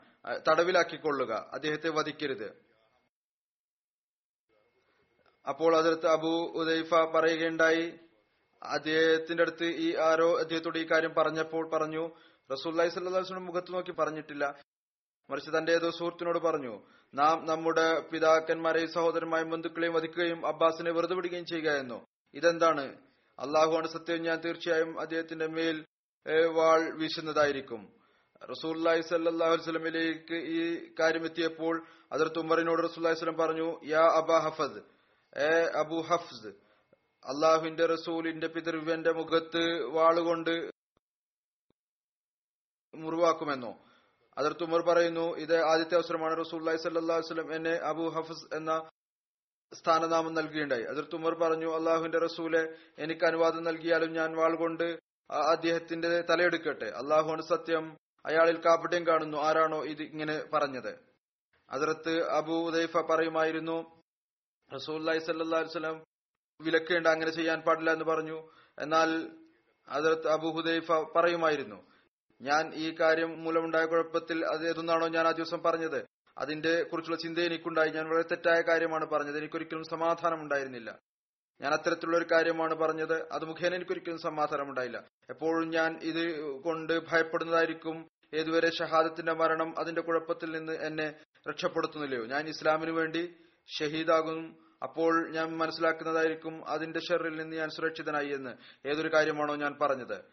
റാവി പറയുന്നു യമാമ യുദ്ധ ദിവസം അദ്ദേഹത്തിന് ഷഹാദത്ത് ലഭിക്കേണ്ടായി. ഒരു കാര്യം ഒരു ആവേശം കൊണ്ട് വായിൽ നിന്ന് പുറത്തു വന്നു എന്നാൽ അതിനെക്കുറിച്ച് ഭയമുണ്ടായി. മുഴുവൻ ജീവിതവും അതിനെക്കുറിച്ചുള്ള ഭയമുണ്ടായി. ഏതുവരെ എന്നാൽ അങ്ങയുടെ ഷഹാദത്ത് നടക്കുകയുണ്ടായി. അതിർത്ത് ആയിഷയിൽ നിന്ന് നിവേദനം. റസൂർ സല്ലാഹു അലൈഹി വസ്ലം മുഷ്രിക്കീങ്ങളിൽ വധിക്കപ്പെട്ട ആളുകളെ ഒരു കിണറിൽ ഇടാൻ വേണ്ടി പറയുകയുണ്ടായി. അതിൽ അവരെ വലിച്ച് എറിയുകയുണ്ടായി. റസൂല്ലായി സല്ലാഹു അലൈവല്ലം അവരുടെ അടുത്ത് നിന്നുകൊണ്ട് പറയുകയുണ്ടായി അല്ലയോ കിണറ്റിന്റെ ആളുകളെ നിങ്ങൾ ആ വാഗ്ദാനം സത്യമായി കണ്ടില്ല? ഏതൊന്നാണോ നിങ്ങളുടെ നാഥൻ നിങ്ങളോട് പറഞ്ഞിട്ടുണ്ടായിരുന്നത്? അതായത് നിങ്ങളുടെ ബിംബങ്ങൾ നിങ്ങളോട് പറഞ്ഞിട്ടുള്ളത്. നിശ്ചയമായും ഞാൻ സത്യമായിട്ടും ആ വാഗ്ദാനം വച്ചു എന്തൊന്നാണ് എന്റെ റബ്ബ് എന്നോട് പറഞ്ഞിട്ടുണ്ടായിരുന്നത്? ഇനി അഥവാ അവരുടെ കാര്യത്തിൽ അള്ളാഹുവിന്റെ ദൃശ്യമെടുക്കുകയാണെങ്കിൽ നിങ്ങൾക്ക് ശിക്ഷ കിട്ടും എന്ന് പറഞ്ഞ വാഗ്ദാനം പൂർത്തിയായതായി നിങ്ങൾ കാണുന്നില്ലേ? ഏതായിരുന്നാലും റസൂല്ലായി സല്ലാസ്വം പറയുന്നു ഞാൻ അള്ളാഹു എന്നോട് ചെയ്ത വാഗ്ദാനം പൂർത്തിയായതായി കാണുന്നു. അതായത് നിങ്ങൾക്ക് ശിക്ഷ നൽകുന്നതായിരിക്കും വിജയം ലഭിക്കുന്നതായിരിക്കും. താങ്കളുടെ മേൽ ഒരിക്കലും അവർക്ക് വിജയിക്കാൻ സാധിക്കുകയില്ല. അപ്പോൾ റസൂല്ലായി സല്ല സഹാബാക്കൾ ചോദിച്ചു അള്ളാഹുവിന്റെ റസൂലെ മരിച്ചവരോടാണ് താങ്കൾ അഭിസംബോധന ചെയ്യുന്നത്? അവിടുന്ന് പറഞ്ഞു നിശ്ചയമായും അവർക്കറിയാം. നിങ്ങളുടെ നാഥൻ എന്താണോ അവരോട് വാഗ്ദാനം ചെയ്തിട്ടുണ്ടായിരുന്നത് എന്ന് റസൂല്ലായി സല്ലാ വസ്ലമിയുടെ നിർദ്ദേശം അനുസരിച്ച് അവരെ കിണറ്റിലേക്ക് വലിച്ചെറിഞ്ഞപ്പോൾ അതിർത്ത് അബൂ ഹുറൈഫയുടെ മുഖത്ത് നിന്ന് അനിഷ്ടകരത്തിന്റെ അടയാളങ്ങൾ വെളിപ്പെടുകയുണ്ടായി. കാരണം അദ്ദേഹത്തിന്റെ പിതാവിനെയും ആ കിണറ്റിലേക്ക് വലിച്ചെറിഞ്ഞിരുന്നു. അവിടുന്ന് അദ്ദേഹത്തോട് പറയണ്ടേ ഓ അബൂഹുദൈഫ അള്ളാഹു ആണ് സത്യം. ഇതിന്റെ പിതാവിനോട് ചെയ്യുന്ന പെരുമാറ്റം താങ്കൾക്ക് മോശമായി തോന്നുന്നുവോ? റസൂല്ലായി അള്ളാഹു അലൈവലമിനെ ഇത് ചോദിച്ചു. അതിർത്ത് അബൂദൈഫ പറഞ്ഞു അതോ അള്ളാഹുവിന്റെ റസൂലെ എനിക്ക് അള്ളാഹുവിന്റെയും അവന്റെ റസൂലിനെയും കുറിച്ച് ഒരുവിധത്തിലുള്ള സംശയവുമില്ല. എന്നാൽ എന്റെ പിതാവ് വളരെ അനുകമ്പയുള്ള ആളും നല്ല അഭിപ്രായം പറയുന്ന ആളുമായിരുന്നു. എന്റെ ചിന്തയായിരുന്നു എന്തൊന്നാണോ അദ്ദേഹം ശരിയായി മനസ്സിലാക്കിയിരുന്നത് അത് ശരിയായി തന്നെയാണ് മനസ്സിലാക്കിയിരുന്നത്. ഒരു തെറ്റായ ഉദ്ദേശവും ഉണ്ടായിരുന്നില്ല. ഞാൻ ആഗ്രഹിച്ചിരുന്നു അള്ളാഹു അദ്ദേഹത്തിന് അദ്ദേഹത്തിന്റെ മരണത്തിന് മുമ്പ് ഇസ്ലാമിലേക്ക് ഹിദായത്ത് നൽകണം എന്ന്. എന്നാൽ ഞാൻ കാണുന്നു അത് ഇപ്പോൾ സാധ്യമല്ല എന്ന്. അദ്ദേഹത്തിന്റെ പര്യവസാനം എന്താണോ ആകേണ്ടത് ആ പര്യവസാനം ആവുകയും ചെയ്തു. ഈ കാര്യം എന്നെ വളരെയധികം ദുഃഖിപ്പിച്ചിരിക്കുന്നു. ഇത് പറഞ്ഞപ്പോൾ റസൂല്ലായി സല്ലാസ്വല്ലം അബു ഹുദൈഫക്ക് വേണ്ടി ദുആ ചെയ്യുക അദ്ദേഹത്തിന് നന്മ കാംക്ഷിച്ചുകൊണ്ട് ദുആ ചെയ്യുകയുണ്ടായി. അതിർത്ത് അബൂഹുദൈഫ ഹുദൈഫ റസൂല്ലായി സല്ലാഹു അലൈഹി സ്വലമയോടൊപ്പം എല്ലാ യുദ്ധങ്ങളിലും പങ്കെടുക്കാനുള്ള തൗഫീക്ക് അദ്ദേഹത്തിന് ലഭിച്ചു. അതിർത്ത് അബൂബക്കർ സിദ്ദീഖ് റതി അള്ളാഹു തലാനുവിന്റെ ഖിലാഫത്ത് കാലഘട്ടത്തിൽ യമാമ യുദ്ധത്തിൽ അൻപത്തിമൂന്നാമത്തെയോ അൻപത്തിനാലാമത്തെയോ വയസ്സിൽ ഷഹീദാവുകയും ചെയ്തു. ഇനി ഞാൻ ഒരു സ്മരണ നടത്തുന്നതാണ് നമ്മുടെ ജമാഅത്തിലെ ഒരു ദീർഘകാല സേവകനെ കുറിച്ച് അദ്ദേഹം കഴിഞ്ഞ ദിവസം വഫാത്തായി പ്രൊഫസർ സൌദ് അഹമ്മദ് ഖാൻ സാഹിബ് ദഹലവി. ഇദ്ദേഹം ജനുവരി ഇരുപത്തിയൊന്നിന് ദൈവനിശ്ചയപ്രകാരം വഫാത്തായി. ഇന്നാലില്ലാഹി വ ഇന്നാലിഹി റാജൂൻ. അദ്ദേഹത്തിന്റെ പിതാവ് അസരത്ത് മുഹമ്മദ് അഹസാൻ ദഹ്ലവി മുഹമ്മദ് ഹസൻ ദഹ്ലവി അസർത്ത് മസിമോദ് അലി സ്വലാത്തു വസ്സലാമിന്റെ സഹാബാക്കൾപ്പെട്ട ആളായിരുന്നു. അതുപോലെ തന്നെ അങ്ങയുടെ പിതാമഹൻ അസർത്ത് മഹ്മൂദ് ഹസൻ ഖാൻ സാഹിബ് മുദരിസ് പട്യാലയും അതിർത്ത് മസീമോദ് അലൈഹി സ്വലാത്തു വസ്സലാമിന്റെ സഹാബിയായിരുന്നു. അതിർത്ത് മസീമോദ് അലൈഹി സ്വലാം തന്റെ മുന്നൂറ്റി പതിമൂന്ന് സഹാബാക്കളുടെ ലിസ്റ്റിൽ മുന്നൂറ്റി ഒന്നാമത്തെ നമ്പറായി അങ്ങയുടെ പേര് പ്രകാരം എഴുതിയിരിക്കുന്നു. മൗലവി മഹ്മൂദ് ഹസൻ ഖാൻ സാഹിബ് മുദരിസ് ഉദ്യോഗസ്ഥൻ പട്യാല. ഹസരത്ത് മസീമോദ് അലൈഹി സ്വലാത്തു വസ്സലാം തന്റെ ഗ്രന്ഥം സിറാജെ മുനീറിൽ അതിഥി മന്ദിര നിർമ്മാണത്തിൽ ലഭിച്ച ചന്തയുടെ ലിസ്റ്റ് എന്ന ഹെഡിങ്ങിൽ അദ്ദേഹത്തിന്റെ പേര് എഴുതിയിട്ടുണ്ട് മൗലി മഹ്മൂദ് ഹസൻ ഖാൻ സാഹിബ് പട്യാല. പ്രൊഫസർ സൌദ് ഖാൻ സാഹിബിന്റെ പിതാവ് അസർത്ത് മുഹമ്മദ് അഹസൻ സാഹിബ് ആസാൻ ദഹ്ലവി.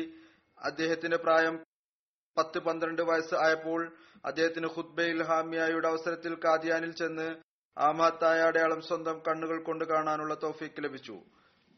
പ്രൊഫസർ സൌദ് ഖാൻ സാഹിബ് ഏപ്രിൽ ആയിരത്തി തൊള്ളായിരത്തി നാൽപ്പത്തി അഞ്ചിൽ വഖഫ് ചെയ്തു. അദ്ദേഹം അലിഗഡിൽ നിന്ന് ഫാർസിയിൽ ബി എ ഓണേഴ്സ് ആയിരുന്നു. അദ്ദേഹത്തോടൊപ്പം അദ്ദേഹത്തിന്റെ സഹോദരന്മാരുടെ വക്തിനെ കുറിച്ച് പറഞ്ഞുകൊണ്ട് ഹജറത്ത് മുസ്ലിം അള്ളാഹു തലാൻഹു ആയിരത്തി തൊള്ളായിരത്തി അൻപത്തി അഞ്ചിൽ ഒരു ഖുത്ബ ജുമായിൽ പറയുകയുണ്ടായി. ഞാൻ മനസ്സിലാക്കുന്നു മാസ്റ്റർ മുഹമ്മദ് ഹസൻ ആസാൻ സാഹിബ് അത്തരത്തിലുള്ള ഒരു മാതൃക കാണിച്ചു. അത് പ്രശംസനീയമാണ്. അദ്ദേഹം ഒരു സാധാരണ അധ്യാപകനായിരുന്നു. ഒരു ദരിദ്രനായ വ്യക്തിയായിരുന്നു. അദ്ദേഹം പട്ടിണി കിടന്നാണ് തന്റെ മക്കളെ പഠിപ്പിച്ചത്. അവരെ ഗ്രാജുവേറ്റ് ആക്കി. പിന്നീട് ഏഴ് ആൺമക്കളിൽ നാല് ആൺമക്കളെ ജമാഅത്തിനെ ഏൽപ്പിച്ചു. ഇപ്പോൾ അവർ നാലുപേരും ദീനി സേവനം ചെയ്തുകൊണ്ടിരിക്കുന്നു. ഏകദേശം എല്ലാവരും തന്നെ ഇത്രമാത്രം വിഖലാസോടു കൂടിയാണ് ദീനി സേവനം ചെയ്യുന്നത് ഏതൊന്നാണോ വഖഫിന്റെ കടമയായിട്ടുള്ളത്. അദ്ദേഹം പറയുന്നു ഈ കുട്ടികൾ വഖഫ ആയിരുന്നില്ല എങ്കിൽ ഏഴുപേരും ചേർന്ന് ഒരുപക്ഷെ പത്തോ ഇരുപതോ വർഷം കൊണ്ട് തങ്ങളുടെ പിതാവിന്റെ പേര് പ്രകാശിതമാക്കുമായിരുന്നു. പറയുമായിരുന്നു ഞങ്ങളുടെ പിതാവ് വലിയ നല്ല മനുഷ്യനായിരുന്നു എന്നാൽ എന്റെ ഈ ഹുത്തുബ പ്രസിദ്ധീകരിക്കപ്പെടുമ്പോൾ അതിർത്ത് മുസ്ലിം മോദ് പറയുകയാണ് എന്റെ ഈ ഹുത്തുബ പ്രസിദ്ധീകരിക്കപ്പെടുമ്പോൾ ലക്ഷക്കണക്കിന് അഹമ്മദികൾ മുഹമ്മദ് അഹസൻ ആസാൻ സാഹിബിന്റെ പേര് പറഞ്ഞുകൊണ്ട് അദ്ദേഹത്തെ പ്രശംസിക്കും പറയും എത്രമാത്രം ധൈര്യവാനായ അഹമ്മദിയായിരുന്നു. അദ്ദേഹം ദരിദ്രനായിരുന്നിട്ടും തന്റെ ഏഴു മക്കൾക്കും ഉന്നത വിദ്യാഭ്യാസം നൽകി. പിന്നീട് അതിൽ നാല് പേരെ ജമാഅത്തിന് ഏൽപ്പിച്ചു അതായത് വഖഫ് ചെയ്തു. പിന്നീട് ആ മക്കളും ഇപ്രകാരം നന്മ നിറഞ്ഞവരായിത്തീർന്നു. അവർ സന്തോഷത്തോടുകൂടി തങ്ങളുടെ പിതാവിന്റെ ത്യാഗത്തെ സ്വീകരിച്ചു. തങ്ങളുടെ ഭാഗത്തു നിന്നും അദ്ദേഹത്തിന്റെ തീരുമാനത്തിൽ ചേർന്നു നിന്നു. ജൂൺ ആയിരത്തി തൊള്ളായിരത്തി നാൽപ്പത് മുതൽ ഒക്ടോബർ ആയിരത്തി തൊള്ളായിരത്തി നാൽപ്പത്തി ഒമ്പത് വരെ സൌദ് ഖാൻ സാഹിബ് കാദിയാൻ താലീമുൽ ഇസ്ലാം സ്കൂൾ പഠിപ്പിച്ചുകൊണ്ടിരുന്നു ആയിരത്തി തൊള്ളായിരത്തി നാൽപ്പത്തി ഒമ്പതിൽ ഒക്ടോബറിൽ. ഏതാനും മാസത്തേക്ക് ജാമ്യ അഹമ്മദിയയിൽ ഇംഗ്ലീഷ് പ്രൊഫസറായി അധ്യാപനം നടത്തി. ഹജരത്ത് ഖലീഫത്തുൽ മസീദ് സാനി റലി അള്ളാഹു തലാൻഹു ആയിരത്തി തൊള്ളായിരത്തി അൻപതിൽ അദ്ദേഹത്തെ പടിഞ്ഞാറൻ ആഫ്രിക്ക ഘാനയിൽ ദീനി സേവനത്തിനായി അയച്ചു. അദ്ദേഹം അഹമ്മദിയ സെക്കൻഡറി സ്കൂൾ ഖാനയുടെ ആദ്യത്തെ വൈസ് പ്രിൻസിപ്പൾ ആയിരുന്നു. അതിനായി ഏപ്രിൽ മുപ്പത് ആയിരത്തി തൊള്ളായിരത്തി അൻപതിൽ അദ്ദേഹം കറാച്ചിയിൽ നിന്ന് പുറപ്പെട്ടു. ജൂൺ മുപ്പതിന് കമാസിയിൽ എത്തി. അതായത് മെയ് ജൂൺ രണ്ട് മാസം കൊണ്ട് യാത്ര ചെയ്താണ് എത്തിയത്. ഇന്ന് നാം അഞ്ചോ ആറോ മണിക്കൂറുകൾ കൊണ്ട് അവിടെ എത്തുന്നു. ജൂലൈ ഒന്ന് മുതൽ അഹമ്മദിയ സെക്കൻഡറി സ്കൂൾ കമാസിയിൽ അധ്യാപനം നടത്തി. അദ്ദേഹത്തിന്റെ യാത്രയെക്കുറിച്ച് എന്തുകൊണ്ടാണ് ഇത്ര വൈകിയത്? അതിനെക്കുറിച്ച് അദ്ദേഹത്തിന്റെ സഹോദരപുത്രൻ ഇർഫാൻ ഖാൻ എഴുതുന്നു. അങ്ങയുടെ ആദ്യത്തെ നിയമനത്തിൽ റബോയിൽ നിന്ന് ഖാനിലേക്ക് പുറപ്പെട്ടു. മൂന്ന് മാസത്തെ അങ്ങേയറ്റം പ്രയാസകരമായ യാത്രയ്ക്ക് ശേഷം ഏകദേശം രണ്ടു മാസമാണ് കമാസിയിൽ എത്തി. ആ കാലഘട്ടത്തിൽ കപ്പലിലാണ് യാത്ര പൂർത്തിയാക്കിയിരുന്നത്. വിമാനമാർഗമല്ല മറിച്ച് കപ്പലിലായിരുന്നു. അത് മാറി മാറി യാത്ര ചെയ്താണ് പോയിരുന്നത്. അങ്ങനെ അദ്ദേഹം കറാച്ചിയിൽ നിന്ന് അതനിലേക്ക് പുറപ്പെട്ടു. നൂറ്റി അറുപത് രൂപക്ക് ഭക്ഷണമില്ലാത്ത ടിക്കറ്റ് സമ്പാദിച്ചു. അതനിൽ നിന്ന് ഖാന വരെ അദ്ദേഹം കപ്പൽ കൂടാതെ ബസ്സിലും ട്രക്കിലും വിമാനത്തിലും യാത്ര ചെയ്ത് നൈജീരിയ വരെ എത്തി. നൈജീരിയ വരെ എത്തുന്നതിനായി വിമാനത്തിന്റെ അൻപത്തിയഞ്ച് പൗണ്ട് ടിക്കറ്റ് വാങ്ങിക്കുന്നതിനായി അവിടുന്ന് തന്റെ ട്രങ്കും മറ്റു വസ്തുക്കളും വിൽക്കുകയുണ്ടായി. തന്റെ സാധനങ്ങൾ ഒരു പുതപ്പിൽ കെട്ടി പിന്നീട് നൈജീരിയ മിഷൻ ഹൌസ് അദ്ദേഹത്തിന് ഖാന വരെയുള്ള ബസ് ടിക്കറ്റ് നൽകുകയുണ്ടായി. നൈജീരിയ എത്തുന്നതിന് വേണ്ടി കുറച്ച് വിമാനത്തിലും യാത്ര ചെയ്തു. അത് അദ്ദേഹം തന്റെ സാധനങ്ങൾ വിറ്റാണ് നേടിയത്. പിന്നീട് നൈജീരിയയിൽ നിന്ന് ബസ്സിലാണ് യാത്ര ചെയ്തത് ഖാന വരെ. ആയിരത്തി തൊള്ളായിരത്തി അൻപതിൽ പടിഞ്ഞാറ് കിഴക്ക് ആഫ്രിക്കയിലേക്കും ഹോളണ്ടിലേക്കും എട്ട് മുബല്ലിഗിൻ അഹമ്മദിയത്തിന് അഹമ്മദിയത്തിന്റെ പുറപ്പെടലിനെ കുറിച്ച് അഹമ്മദിയ ചരിത്രത്തിൽ അങ്ങയുടെ പേര് ഒന്നാമതാണ് അവിടെ എഴുതിയിരിക്കുന്ന. ഒന്നാമത്തെ നമ്പറിൽ സൗദ് അഹമ്മദ് ഖാൻ സാഹിബ് ലാഹോറിൽ നിന്ന് പുറപ്പെട്ടു. ഇരുപത്തിയഞ്ച് അമാൻ മാസം ആയിരത്തി മുന്നൂറ്റി ഇരുപത്തി ഒമ്പത് ഹിജ്രി ഖാനയിലേക്ക്. അതിർത്ത് മുസ്ലിം മോദർ അലി അള്ളാഹു താലാഹുവിന്റെ നിർദ്ദേശം അനുസരിച്ച് ആയിരത്തി തൊള്ളായിരത്തി അൻപത്തി എട്ടിൽ പാകിസ്ഥാനിലേക്ക് തിരിച്ചു വന്നു. പഞ്ചാബ് യൂണിവേഴ്സിറ്റിയിൽ നിന്ന് ചരിത്രത്തിൽ എം എ എടുത്തു. ഇതിനിടയ്ക്ക് അങ്ങയുടെ പിതാവ് ഹിസ്റ്ററിയിൽ എം എ അദ്ദേഹം പിന്നീടാണ് എടുത്തിട്ടുള്ളത്. ഇതിനിടയ്ക്ക് അദ്ദേഹത്തിന്റെ പിതാവ് മുഹമ്മദ് ഹസൻ ആസാൻ ദഹ്ലവി സാഹിബ് ഓഗസ്റ്റ് ആയിരത്തി തൊള്ളായിരത്തി അമ്പത്തി അഞ്ചിൽ വഫാത്തായി. അദ്ദേഹം അപ്പോൾ ഖാനയിൽ തന്നെയായിരുന്നു. അവിടെ വെച്ചാണ് വഫാത്തായത്. ആയിരത്തി തൊള്ളായിരത്തി അറുപത്തി ഒന്നിൽ തിരിച്ച് ഖാനയിൽ തന്നെ അദ്ദേഹത്തെ നിയോഗിച്ചു. അവിടെ അദ്ദേഹത്തിന് വീണ്ടും പൂർണമായ നിലയിൽ ആയിരത്തി തൊള്ളായിരത്തി അറുപത്തിയെട്ട് വരെ ദീനി സേവനം അനുഷ്ഠിക്കാനുള്ള അവസരം ലഭിച്ചു. അതിർത്ത് ഖലീഫത്തുൽ മസീദ് സാലിസ് റഹമത്തുല്ലാഹി അലഹിയുടെ അനുമതിയോടുകൂടി ഉസൂറിന്റെ യൂറോപ്യൻ യാത്രക്കിടക്ക് മസ്ജിദ് മുബാറക് റബോയിൽ മഗ്രിബ് നമസ്കാരത്തിന് ശേഷം ഒരു മജ്ലിസ് തൽക്കീന അമൽ രൂപീകരിച്ചു. അതിന്റെ കീഴിൽ ദിവസവും പതിനഞ്ച് മിനിറ്റ് ഒരു തെർബിയത്തി പ്രസംഗം നടക്കുമായിരുന്നു. ഈ പരിപാടിയുടെ തുടക്കം ജൂലൈ മുതലാണ് തുടങ്ങിയത്. വളരെ താല്പര്യത്തോടു കൂടിയാണ് കേട്ടുകൊണ്ടിരുന്നത്. വൈജ്ഞാനിക സദസ്സായിരുന്നു. ഈ സദസ്സിലെ ഏതെല്ലാം മഹത്വാക്കളും ജമാഅത്തി പണ്ഡിതന്മാരുടെയും പ്രസംഗങ്ങളാണോ നടന്നിരുന്നത് അതിൽ അദ്ദേഹം ഉൾപ്പെട്ടിരുന്നു. ജൽസ സാലാനയുടെ അവസരത്തിൽ പ്രസംഗങ്ങളുടെ തർജമ സംവിധാനം ഉണ്ടായപ്പോൾ അങ്ങേ കതിർത്ത് ഖലീഫത്തുൽ മസീദ് സാലിസിന്റെ പ്രസംഗങ്ങൾ ഇംഗ്ലീഷിൽ തർജമ ചെയ്യാൻ അവസരം ലഭിച്ചു. റബോയിലെ അവസാന ജൽസ വരെ അദ്ദേഹം ഈ ഡ്യൂട്ടി നിർവഹിച്ചുകൊണ്ടിരുന്നു. പ്രൊഫസർ സൗദ് ഖാൻ സാഹിബ് ദഹലവിയുടെ ശിഷ്യന്മാരിൽ ബഹുമാനപ്പെട്ട Abdul Wahab Adam Sahib Ghana D K Adu Sahib അദ്ദേഹം ഇവിടെയായിരുന്നു. ഇവരെല്ലാം ഉൾപ്പെടുന്നു. ആയിരത്തി തൊള്ളായിരത്തി അറുപത്തിയെട്ടിൽ പാകിസ്ഥാനിൽ തിരിച്ചു വന്നതിനു ശേഷം അതിർത്ത് ഖലീഫത്തുൽ മസീദ് സാലിസ് പ്രൊഫസർ സൗദ് അഹമ്മദ് ഖാൻ സാഹിബ് ദഹ്ലവിയെ തലീം ഇസ്ലാം കോളേജിൽ ആയിരത്തി തൊള്ളായിരത്തി അറുപത്തി ഒമ്പതിൽ അധ്യാപനത്തിന്റെ ഉത്തരവാദിത്വം ഏൽപ്പിച്ചു. അതത് ഖലീഫത്തുൽ മസീർ റാബി റഹമുല്ലാ തല പ്രൊഫസർ സൗദ് ഖാൻ സാഹിബിനെ ജാമ്യ അഹമ്മദിയായിൽ ഒരു വർഷത്തേക്ക് ഇംഗ്ലീഷ് അധ്യാപകനായി നിയമിച്ചു. അങ്ങയുടെ നിയമനം ജാമ്യ അഹമ്മദിയായിൽ ആയപ്പോൾ അദ്ദേഹം തലീമുൽ ഇസ്ലാം സ്കൂളിൽ ആ സമയത്തും പ്രൊഫസറായി ജോലി ചെയ്യാൻ തൗഫീക്ക് അദ്ദേഹത്തിന് ലഭിച്ചുകൊണ്ടിരുന്നു. അങ്ങനെ അദ്ദേഹം മാർച്ച് രണ്ടായിരത്തി തൊള്ളായിരത്തി എൺപത്തി ഏഴിൽ ജാമ്യ അഹമ്മദിയയിൽ ഡ്യൂട്ടി ആരംഭിച്ചു. ഒരു വർഷം വരെ ഈ സേവനം ചെയ്തുകൊണ്ടിരുന്നു. പ്രൊഫസർ സൌദ് ഖാൻ സാഹിബ് ദഹ്ലവിയെ കുറിച്ച് അദ്ദേഹത്തിന്റെ മൂത്ത സഹോദരൻ മസൂദ് ഖാൻ സാഹിബ് ദഹ്ലവി അദ്ദേഹം എഡിറ്റർ അൽഫദലുമായിരുന്നു ഏതാനും കാലമായി അദ്ദേഹം വഫാത്തായി. വർഷമായി അദ്ദേഹം പ്രകാരം പറയുമായിരുന്നു. അദ്ദേഹം സഹോദരൻ സൗദ് അഹമ്മദ് ഖാൻ മൊബൈൽ ലൈബ്രറിയാണ്. വലിയ അറിവായിരുന്നു വൈജ്ഞാനിക വ്യക്തിത്വമായിരുന്നു. അദ്ദേഹത്തിന്റെ മകൾ റാഷിദ സാഹിബ് എഴുതുന്നു. എന്റെ പിതാവിന്റെ ഹൃദയം അങ്ങേയറ്റം അനുകമ്പ നിറഞ്ഞതും അങ്ങേയറ്റത്തെ വിനയാനിതനും നല്ല അറിവുള്ള പണ്ഡിതനും ആയിരുന്നു. അങ്ങേയറ്റം ഇബാദത്ത് ചെയ്യുന്ന തെഹജുദ് അനുഷ്ഠിക്കുന്ന മഹാത്മാവായിരുന്നു. അതിഥികളെ വളരെയധികം ബഹുമാനിക്കുമായിരുന്നു. മധ്യനില കൈക്കൊള്ളുന്ന ആളായിരുന്നു. ഇത് യാഥാർത്ഥ്യമാണ്. എന്താ എന്തൊന്നാണ് ഇവരെ എഴുതിയിരിക്കുന്നത്? അങ്ങനെ തന്നെയായിരുന്നു അദ്ദേഹം. ഇദ്ദേഹത്തിന്റെ സഹോദരപുത്രൻ നഫീസ് അഹമ്മദ് അതീഖ് അദ്ദേഹം ജമാഅത്തിന്റെ മുറബിയാണ് എഴുതുന്നു. അങ്ങേറ്റം വിനയാന്വിതനായിരുന്നു മുത്തക്കിയായിരുന്നു. അള്ളാഹുവിൽ തവക്കൽ ചെയ്യുന്ന ആളായിരുന്നു. ഒരു സാധാരണ പ്രകൃതക്കാരനായ നല്ല മനുഷ്യനായിരുന്നു. അങ്ങയുടെ ആത്മാർത്ഥതയും ദീനീ സേവനത്തിലുള്ള താല്പര്യം എല്ലാ വക്ഫിനന്ദികൾക്കും ഒരു മാതൃകയായിരുന്നു. ഈ മുറബി സാഹിബ് ഒരിക്കൽ വിനീതനോട് പറയുകയുണ്ടായി വസ്ത്രവും മറ്റു സൗകര്യങ്ങളും ആവശ്യാനുസരണമാണ് ഉപയോഗിക്കേണ്ടത്. ഫാഷനും കാണിച്ചുകൂട്ടലും സൗകര്യങ്ങളോടുള്ള ആരാധനയും വഖഫ് അഭികാമ്യമല്ല. അദ്ദേഹത്തിന്റെ ജീവിതത്തിൽ ലജ്ജയുടെ വശം വളരെയധികം പ്രത്യേകമായ നിലയിൽ ഉണ്ടായിരുന്നു. സൗദ് ഖാൻ സാഹിബിന്റെ ശിഷ്യൻ ഐ കെ യാസി സാഹിബ് എഴുതുന്നു ഇദ്ദേഹം ഒരു ഖാനിയനാണ്. സൗദ് സാഹിബ് ആയിരത്തി തൊള്ളായിരത്തി അൻപത് മുതൽ അൻപത്തി അഞ്ച് വരെ തലീൽ ഇസ്ലാം സെക്കൻഡറി സ്കൂളിൽ അതിന്റെ പ്രാരംഭ കാര്യത്തിൽ അസിസ്റ്റന്റ് ഹെഡ് മാസ്റ്റർ അഥവാ വൈസ് പ്രിൻസിപ്പൽ ആയിരുന്നു. Doctor S P Ahmad Sahib അതിന്റെ ആദ്യത്തെ ഹെഡ് മാസ്റ്റർ ആയിരുന്നു. സൗ സാഹിബ് ഇംഗ്ലീഷ് ഭാഷയും ഇംഗ്ലീഷ് ചരിത്രവും യൂറോപ്യൻ ചരിത്രവും വളരെ അധ്വാനത്തോടുകൂടി പഠിപ്പിക്കുന്ന ഉന്നതനായ പണ്ഡിതനായിരുന്നു. ഇദ്ദേഹം ആണ് അവർക്കത് പഠിപ്പിച്ചിരുന്നത്. വീണ്ടും എഴുതുന്ന ഇഖാനിൻ സുഹൃത്ത് ഏതുവരെ അദ്ദേഹത്തിന് ഇംഗ്ലീഷ് ക്യാമ്പിനെ കുറിച്ച് പറയുകയാണെങ്കിൽ പ്രത്യേകിച്ച് വാചകങ്ങളെ അവലോകനം ചെയ്യുന്ന രീതി ഇതിൽ അദ്ദേഹത്തെ പോലെ മറ്റൊരാളെയും ഞാൻ ഇതുവരെ കണ്ടിട്ടില്ല. പറയുന്നു എന്റെ ഭാഷ മെച്ചപ്പെടുത്തുന്നതിൽ അദ്ദേഹത്തിന് വലിയ പങ്കുണ്ടായിരുന്നു. Mubashir Ayaz principal Jamia Ahmadiyya Rabwah senior section എഴുതുന്നു. പ്രൊഫസർ മസൂദ് ഖാൻ സാഹിബ് വളരെ വിനയാന്വിതനായ മഹാത്മാവും ജമാഅത്തിന്റെ പണ്ഡിതനുമായിരുന്നു.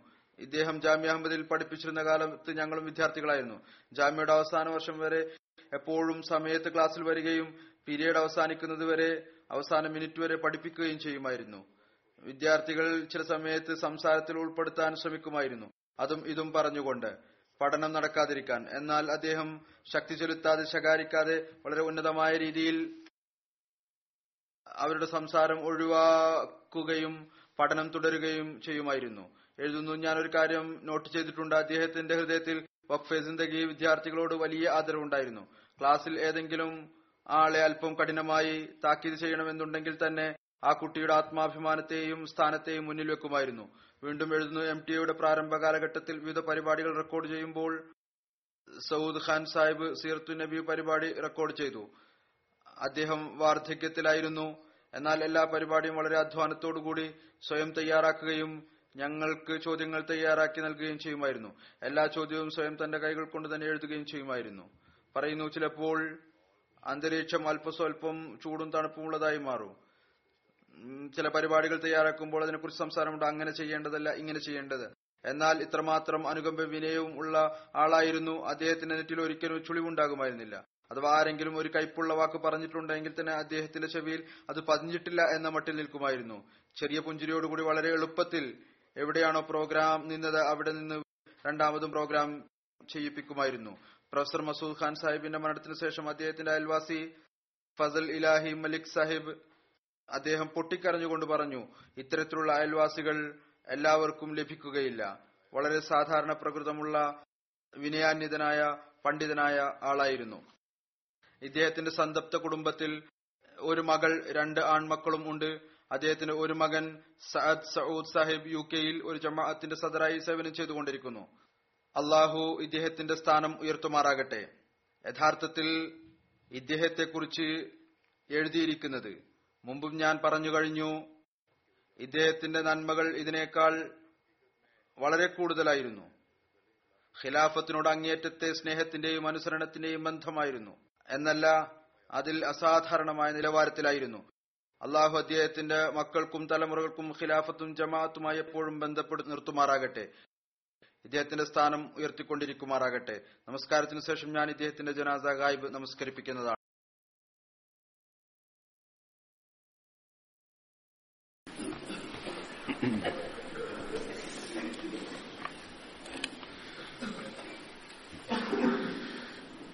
الحمد لله الحمد لله نحمده ونستعينه ونستغفره ونؤمن به ونتوكل عليه ونعوذ بالله من شرور أنفسنا ومن سيئات أعمالنا من يهده الله فلا مضل له ومن يضلل فلا هادي له ونشهد أن لا إله إلا الله ونشهد أن محمدا عبده ورسوله عباد الله رحمكم الله.